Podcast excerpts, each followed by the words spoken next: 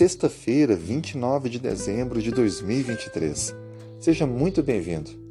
Vamos hoje abordar um pouco a lição treze, concluindo esse tópico e também concluindo o nosso guia de estudos do último trimestre deste ano. A missão de Deus, minha missão.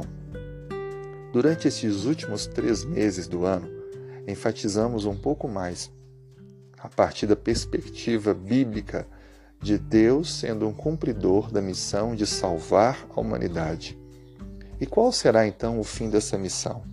No livro de Apocalipse, no capítulo vinte e um, versículo um a quatro, nos diz: Vi o novo céu e a nova terra, pois o primeiro céu e a primeira terra passaram, o mar já não existe.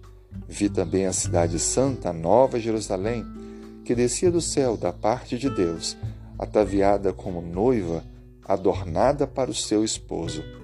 Então ouvi uma grande voz, vinda do trono, dizendo: Eis o tabernáculo de Deus com os homens. Deus habitará com eles.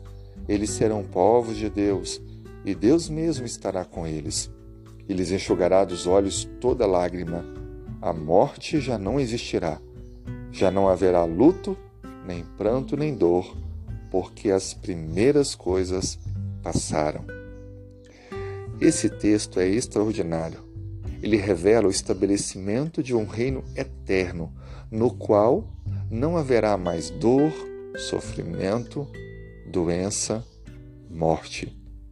E justamente são as coisas que vieram à nossa existência com o mau uso da liberdade e uma escolha diferente da proposta por Deus.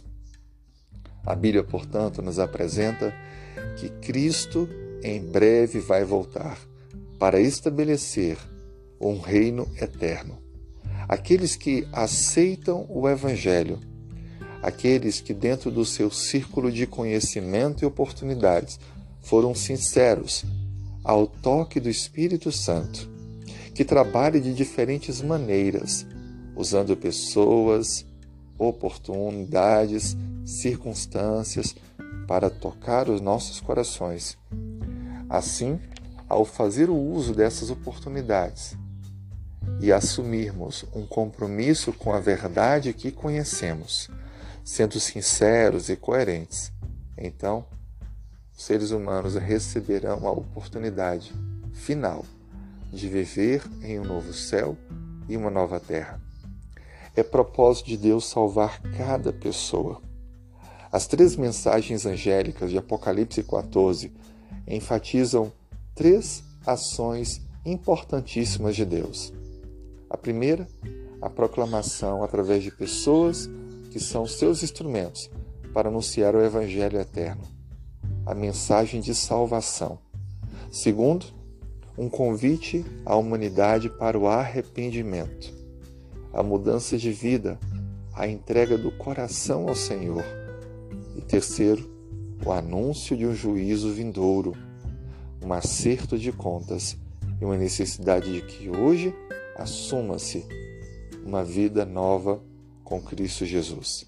Por isso, as três mensagens angélicas do capítulo quatorze de Apocalipse são uma demonstração bem específica do que Deus quer, do que Deus luta por alcançar e do que Deus fará por toda a humanidade.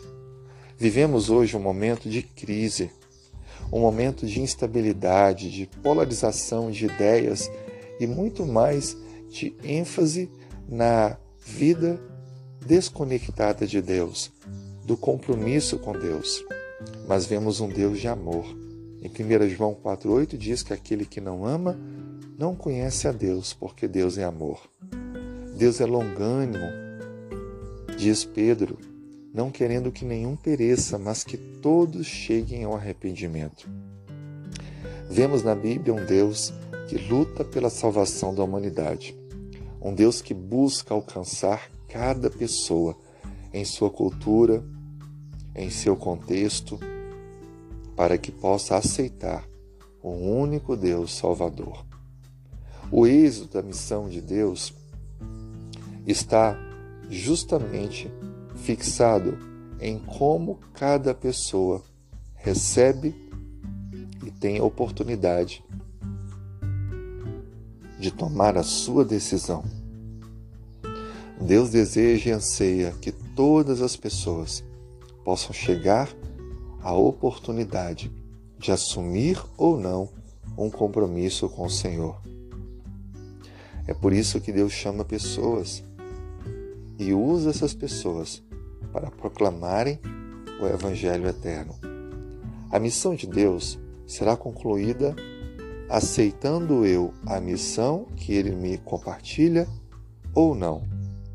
A missão que Deus tem para cumprir, ela tem sido amplamente aceita, mas também diversamente rejeitada. Há muitas pessoas que estão rejeitando a oportunidade de serem usadas por Deus na proclamação do Evangelho eterno. Deus conta com cada vez mais pessoas que possam dizer o que aconteceu em suas vidas, quem eram e quem agora são. Ao fazermos isso, apressamos a volta de Cristo. Mas será que todas as pessoas receberão esse Evangelho que nós conhecemos hoje? A Bíblia deixa claro que Deus, Ele procura oportunizar a salvação às pessoas na sua cultura, no seu contexto, com as oportunidades que cada um tem. Muitos herdarão o reino eterno, sem ter tido o mesmo nível de conhecimento que eu e você, porque Deus avaliará as oportunidades, a sinceridade que cada pessoa viveu proporcional ao conhecimento que teve.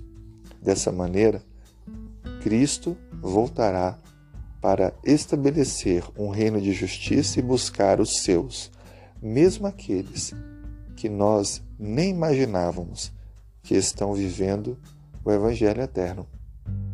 Assim sendo, precisamos usar as oportunidades e o tempo que temos para sermos proclamadores desse Evangelho e orar pelas pessoas que podem não ter sido alcançadas pelo nosso círculo de influência ou por falhas em nossa vida cotidiana, para que assim também possam ter a oportunidade de entregar a vida ao Senhor.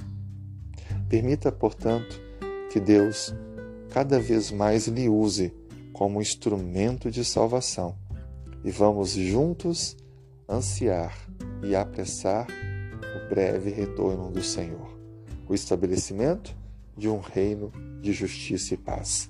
Vamos orar? Senhor, colocamos a vida em Tuas mãos, pedindo perdão dos nossos pecados. Nos use e nos capacite para anunciar o Evangelho eterno, porque desejamos ansiosamente o retorno de Cristo, o estabelecimento de um reino de justiça e o cumprimento final da Tua missão. Obrigado por compartilhá-la conosco. Seja conosco, dirija nossos passos. É a nossa oração em nome de Jesus. Amém.